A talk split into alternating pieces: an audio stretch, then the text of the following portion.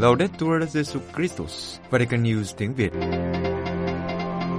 Radio Vatican, Vatican News tiếng Việt. Chúc mừng năm mới. Ngày đầu xuân Giáp Thìn, Vatican News tiếng Việt kính chúc quý khán thính giả một năm mới khang an và tràn đầy phúc lộc của Thiên Chúa, là Chúa thời gian và Cha của muôn loài. Trong chương trình hôm nay, thứ Bảy ngày mùng 10 tháng 2, mùng 1 Tết, mời quý vị lắng nghe truyện ngắn Chờ Xuân trong một bước từng bước.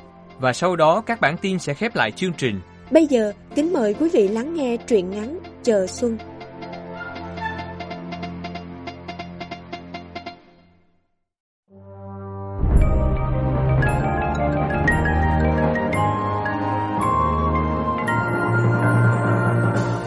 Chuyên mục Bước từng bước, chuyện ngắn nhà đạo của Vatican News tiếng Việt.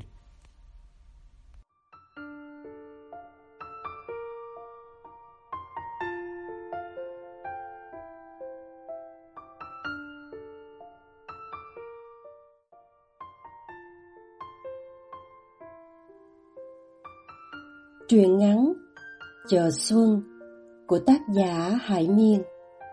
Trích trong tập sa mục đồng số 17 Người đọc Mộng Phi do Vatican News tiếng Việt thực hiện. Hạnh vừa trong nồi bánh tét vừa trang trí thêm cho chậu mai giữa phòng khách. Mấy năm trước, không biết bởi khí hậu hay vì lý do gì Mai lúc nào cũng nở muộn. Năm nay mai lại đầy nụ, chớm nở kịp Tết. Chậu mai nằm giữa gian phòng còn nguyên mùi mới, khiến ngôi nhà sang trọng hẳn ra. Nhà cửa đã đâu vào đấy, nên Hạnh cảm thấy đỡ vất vả. Lần đầu tiên vợ chồng Hạnh có được một căn nhà riêng do chính tay mình làm nên. Tích cớp mấy năm trời, hai vợ chồng đánh liều xây dựng căn nhà khang trang, để che nắng, che mưa. Ngôi nhà cũ lập tranh bên cạnh.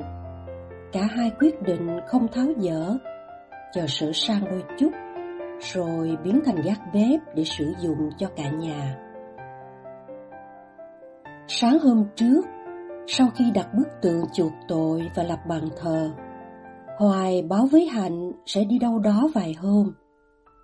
Nhìn chồng lái xe ra ngõ với gương mặt đầy cảm xúc lạ thường, Hạnh bỗng thấy bất an. Dạo gần đây, Hoài vất vả chuyện nhà cửa, nhưng mọi thứ cũng đã ổn thỏa. Hình như Hoài đang có điều gì đó phải đắn đo, nhưng chưa thể chia sẻ cùng Hạnh. Tết đã cận kề mà Hoài lại đi đâu? Hạnh chỉ đoán già đoán non vậy thôi, nhưng rồi cũng thôi. Hơn 10 năm về trước, khi còn là cô bé tuổi cập kê mới biết yêu, Hạnh say nắng chàng trai ngồi tạm làng bên. Anh lớn hơn cô gần một con giáp. Anh có công việc ổn định và nhà riêng trong thành phố. Anh kết hôn sớm, sống không hạnh phúc, rồi ly hôn. Qua những lần chuyện trò chat Yahoo, Hạnh yêu anh. Đàn ông trưởng thành luôn để lại sức hút lạ thường cho những cô gái chớm yêu. Được anh hướng dẫn, Hạnh rời bỏ làng quê bình yên đi vào thành phố. Sự bồng bột của tuổi trẻ, cái ngây dại của tình yêu cuốn Hạnh đi lệch đường. Hôm đầu tiên bước vào vùng đất xa lạ, Hạnh đánh rơi sự trinh trong của đời con gái trong căn phòng khách sạn mà chẳng mảy may suy nghĩ. Những lời đường mật của anh như cuộn chặt Hạnh vào vũng lầy êm ái, nhẹ nhàng, nhưng không thể thoát ra. Ít lâu sau, biết mình có thai, Hạnh hốt hoảng. Chỉ mình anh bình tĩnh để trấn an. Hạnh không dám thừa nhận với gia đình. Anh lại rót vào tai Hạnh những lời yêu thương, hứa sẽ cưới Hạnh làm vợ Thế rồi, Hạnh vẫn lao vào anh như một con thiêu thân. Mấy ngày đầu đưa Hạnh về căn nhà riêng trong thành phố, anh lui tới thường xuyên. Ít lâu sau, chuyện gì đến cũng sẽ đến. Anh dỗ dành và khuyên bảo Hạnh phá thai. Muôn vàng lý do hợp lý được anh giải thích. Một trong những lý do quan trọng khiến Hạnh xui lòng là vì công việc. Công việc chính là thứ Hạnh khát khao có được khi đặt chân đến xứ người. Anh bảo với Hạnh, đặc thù công việc này là không nhận những bà mẹ mang thai, lương cao và dễ làm. Nghe có vẻ ổn định, Hạnh tin anh, gật đầu trút bỏ mầm sống vô tội. Hai tháng sau, anh dẫn Hạnh đến một nơi gọi là dư âm để nhận việc. Đến nơi, Hạnh mới biết sự thật. Dư âm thực chất chỉ là nhà thổ, nơi giam giữ những cô gái ngây thơ khờ dại, dùng nhan sắc để nuôi thân. Anh bán Hạnh vào ổ chứa rồi biến mất khỏi cuộc đời Hạnh, để lại một nỗi lòng trên vinh. Những tháng ngày trong dư âm, Hạnh phải tiếp khách. Hạnh thấy nhục nhã với thứ công việc này. Nhiều lần cô tìm cách bỏ trốn, nhưng bị bọn chúng lùng sục bắt về. Những lần bị bắt, chúng đánh Hạnh cách đáng sợ. Cơ thể cô đầy thương tích. Rồi may thay sau một lần đi khách, Hạnh trốn thoát. Người đàn ông nơi góc đường khách sạn đã đưa Hạnh rời xa cuộc sống nhơ nhớp, đáng kinh tởm kia.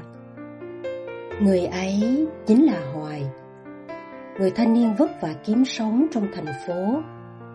Anh động lòng trước cảnh đời của cô gái đáng thương. Đêm giúp Hạnh trốn thoát, Hoài đưa Hạnh về phòng trọ, rồi chăm sóc cô mấy ngày liền. Tưởng chừng chỉ giúp đỡ vài hôm, nhưng đâu ngờ cả hai lại gắn kết đến mãi bây giờ. Hoài là dân miền Trung.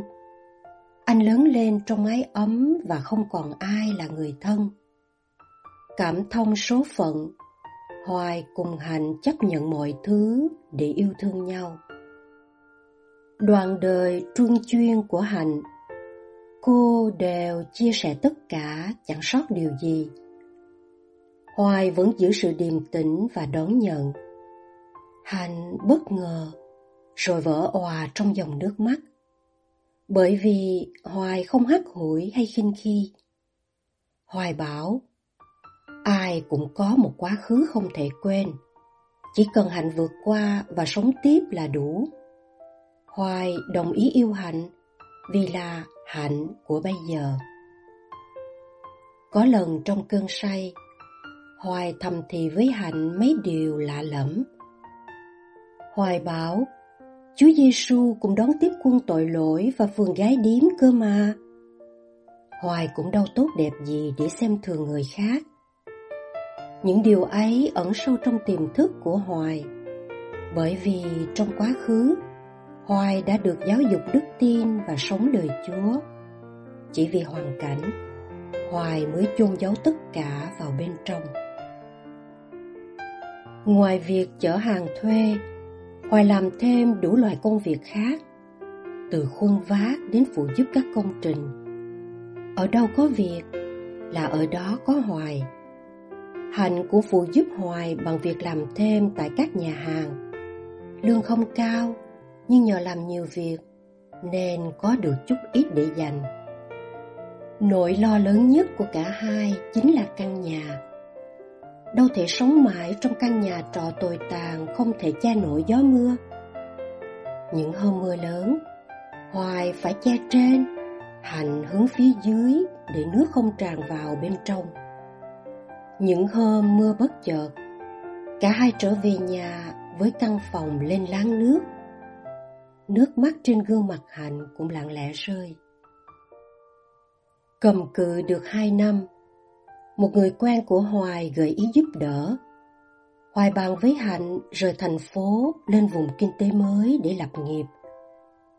Hoài và Hạnh được giao cho công việc chăm sóc vài hecta đất rừng mới trồng. Hoài dựng tạm một căn nhà tranh. Cả hai sống với nhau như vợ chồng. Cuộc sống ở chốn ấy bình yên đến lạ thường. Rồi từ ngày có thêm thằng Lực, gia đình càng thêm đầm ấm. Tiếng khóc, tiếng cười của Lực như xoa dịu mọi nỗi đau. Thằng bé là niềm an ủi cho cả hai, là minh chứng cho tình yêu chân thật và tôn trọng, là động lực để sống và yêu thương. Hai người san sẻ cùng nhau để giữ lấy một cuộc sống an yên. Trước ngày xây nhà, Hoài ngỏ lời muốn đưa Hạnh trở về quê của cô để đón Tết. Được dịp, sẽ giới thiệu Hoài với gia đình. Thế nhưng, Hạnh lưỡng lự rồi tìm cách lờ đi. Chuyện Hạnh bị bán vào nhà chứa, mọi người ở quê đều biết. Ba mẹ Hạnh không chấp nhận được điều đó nên đã từ mặt cô. Hạnh đớn đau nhưng phải dằn lòng. Bởi cuộc sống của Hạnh là do chính cô chọn lựa. Vui buồn, sướng khổ, tất cả cô sẽ mang. Hoài hiểu nên không nói thêm điều gì. Anh đồng cảm với những điều uẩn khuất ấy và không muốn làm Hạnh thêm khó xử. Hoài chỉ cố gắng quan tâm tới cô nhiều hơn. Anh hứa sẽ xây dựng một cuộc sống ổn định. Sau đó sẽ cưới Hạnh như bao người. Đã mấy ngày liền, Hoài không điện thoại. Cảm giác bất an dâng trào trong lòng Hạnh. Hạnh sợ cảm giác ấy ngay lúc này. Cô sốt ruột vì Hoài vẫn chưa về. Rồi chuyện Hoài vội vàng bỏ đi càng làm Hạnh thêm thấp thởm. Hạnh đã từng lạc lõng đến nao lòng vì người đàn ông bội bạc trước kia. Cô không muốn bản thân phải đối diện với nỗi đau ấy thêm một lần nữa. Bất chợt, tiếng máy nổ bần bật của chiếc Dream vang lên phía cổng. Tiếng động cơ già nua tan vào không gian mớ thanh âm, khiến Hạnh không thể nhầm lẫn. Hạnh lao đến ôm chặt lấy Hoài khi anh vừa bước vào. Anh làm em lo quá. Hoài mỉm cười rồi nhẹ nhàng tháo vòng tay Hạnh ra khỏi thắt lưng. Anh có điều muốn nói với em. Hạnh lặng thinh, ánh mắt cô hồi hộp chờ đợi. Chuyện, chuyện quá khứ của anh, anh đã giấu em bấy lâu nay. Trước đây anh đã từng, đã... Hạnh đặt ngón tay lên môi Hoài rồi nói khẽ. Em biết cả rồi. Hoài im lặng khó hiểu. Mọi thứ như ngưng động. Cách đây vài tháng, có lần Hạnh dọn dẹp nhà cửa để chuẩn bị cho công việc xây nhà. Hạnh tìm được vài lá thư của Hoài. Mọi thứ hiện tại Hoài có, một phần là do sự giúp đỡ của vị linh mục nơi mái ấm mà Hoài đã sống trước đây. Hạnh biết cả quá khứ đau buồn của Hoài qua những lời khuyên răng của vị linh mục. Hoài đã từng vào tù. Chính điều ấy khiến Hoài luôn suy tư và bất an. Dẫu có chút thất vọng, nhưng Hạnh cố dằn lòng. Thôi thì rổ rá cặp chung, vì quá khứ của Hạnh cũng không tốt đẹp gì. Hơn nữa, từ ngày về sống chung một nhà, anh cảm nhận được tình yêu thật sự. Hoài cũng chí thú làm ăn vì cuộc sống của gia đình. Dù đôi lúc, Hạnh thấy Hoài có vẻ nghĩ ngợi, định nói ra điều gì đó nhưng rồi thôi. Hạnh hiểu, nhưng vẫn giữ trong lòng. Niềm hạnh phúc như chảy đều trong căn phòng nhỏ sau những lời của Hạnh. Nỗi âu lo riêng hay gánh nặng nơi đáy lòng hai người như được trút bỏ. Hoài ôm Hạnh vào lòng. Anh xin lỗi em vì tất cả. Mấy hôm sài anh đã cùng cha trở về quê của em.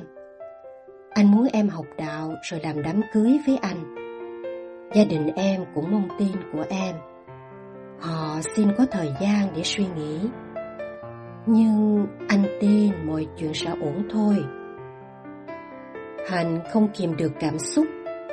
Những giọt nước mắt của Hạnh dâng lên mi rồi nhẹ rơi. Giọt nước mắt nóng hổi, long lanh. giọt nước mắt của những phần đời được Chúa kéo lại gần nhau. À, năm nay mẹ em sẽ vào đây, mẹ sẽ cùng mình đón Tết đó. Phía ngoài kia tiếng pháo hoa trùng đoàn nổ, tiếng củi lửa của nồi bánh tét trong sân tí tách kêu. Cuộc đời hạnh hình như cũng không khác gì một cuộc đời chờ mùa xuân.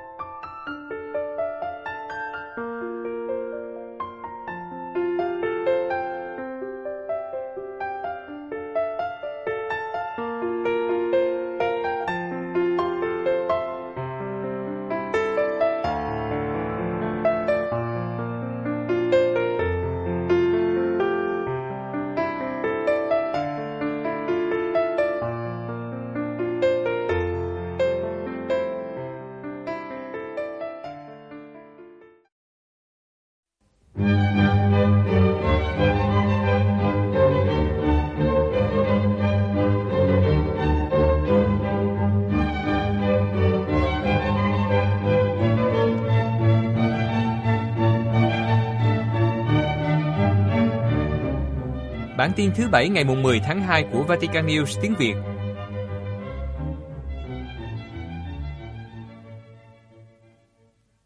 Đức Thánh Cha, sau khi rao giảng tin mừng, không bỏ cuộc trước nghịch cảnh. Vatican, sáng thứ Sáu ngày mùng 9 tháng 2, Đức Thánh Cha Francisco đã tiếp phái đoàn hành hương khoảng 300 người đến từ Argentina để tham dự thánh lễ phong thánh cho chân phước Maria Antonia, hay còn gọi là mẹ Antula, vị thánh đầu tiên của quốc gia.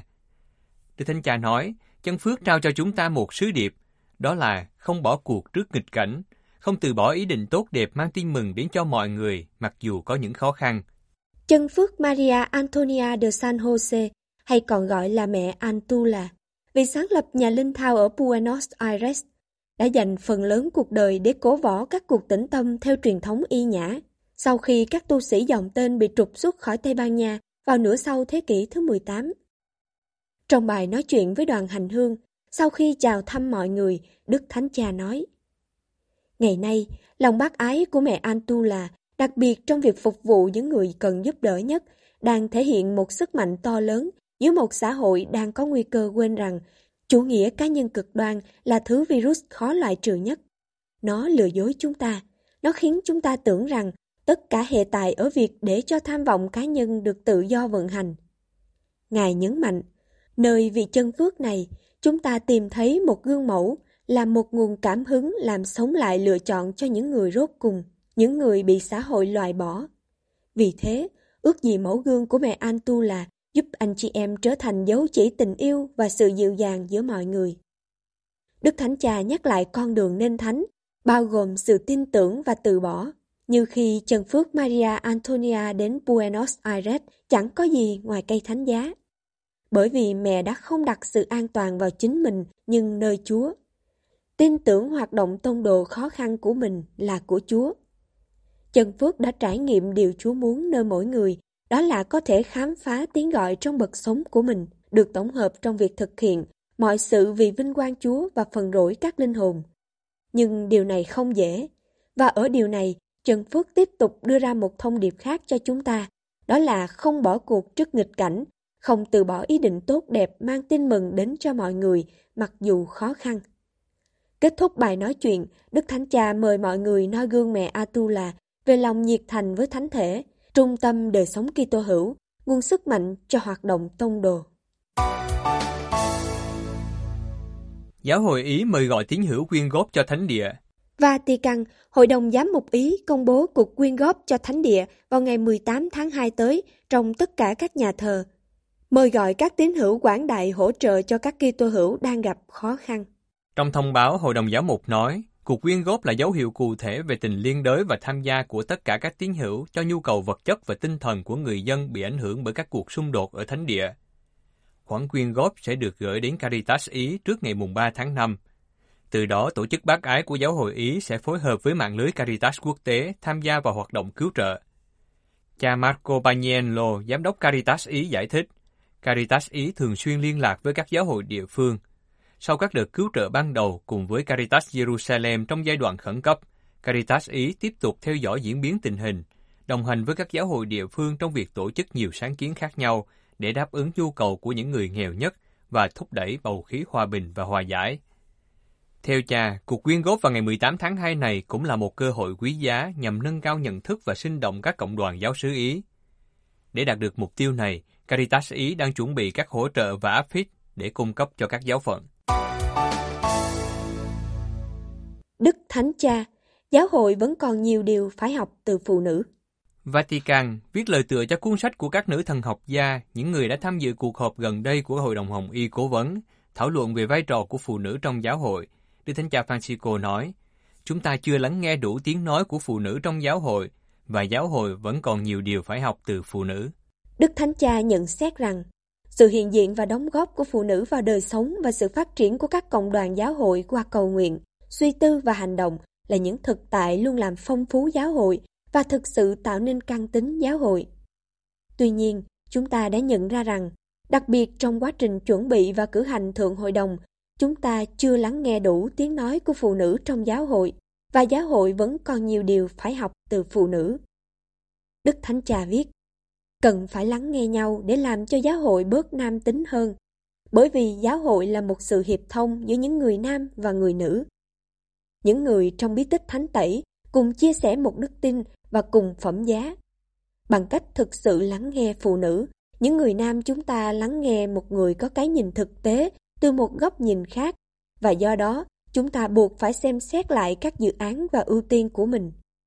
Đôi khi chúng ta ngỡ ngàng, đôi khi những gì chúng ta nghe quá mới mẻ, quá khác với cách suy nghĩ và cách nhìn của chúng ta, đến mức chúng ta thấy vô lý, cảm thấy lo sợ. Nhưng sự bỡ ngỡ này là lành mạnh, làm cho chúng ta trưởng thành. Theo Đức Thánh Cha, cần có sự kiên nhẫn, tôn trọng lẫn nhau, lắng nghe và cởi mở để thực sự học hỏi lẫn nhau và tiến về phía trước như một dân chúa. Phong phú những khác biệt nhưng cùng nhau bước đi. Chính vì lý do này mà Ngài muốn yêu cầu một phụ nữ, một thần học gia, cống hiến cho Hội đồng Hồng Y cố vấn một con đường suy tư về sự hiện diện và vai trò của phụ nữ trong giáo hội. Điểm khởi đầu cho cuộc hành trình này là suy tư của thần học gia Hans von Balthasar về các nguyên tắc Maria và Phêrô trong giáo hội. Một suy tư đã truyền cảm hứng cho huấn quyền của các triều đại giáo hoàng gần đây trong nỗ lực tìm hiểu và cảm kích sự hiện diện khác nhau của nam giới và nữ giới trong giáo hội.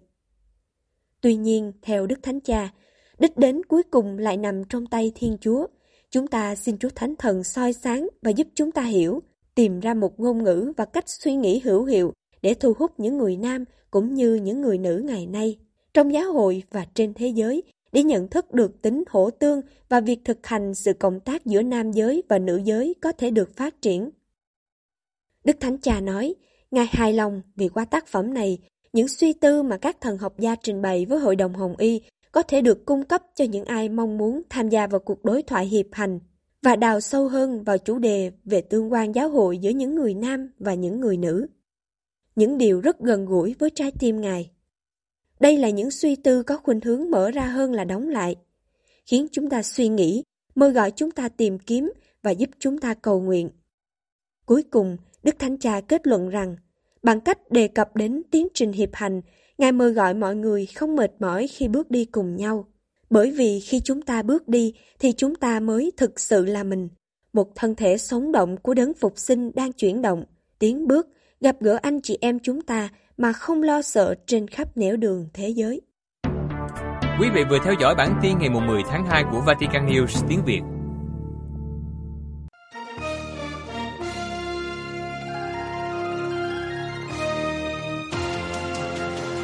Cảm ơn quý vị đã chú ý lắng nghe chương trình Radio Vatican của Vatican News tiếng Việt. Xin Thiên Chúa chúc lành cho quý vị và toàn gia quyến. Laudetur Jesu Christus, ngợi khen Chúa Giêsu Kitô.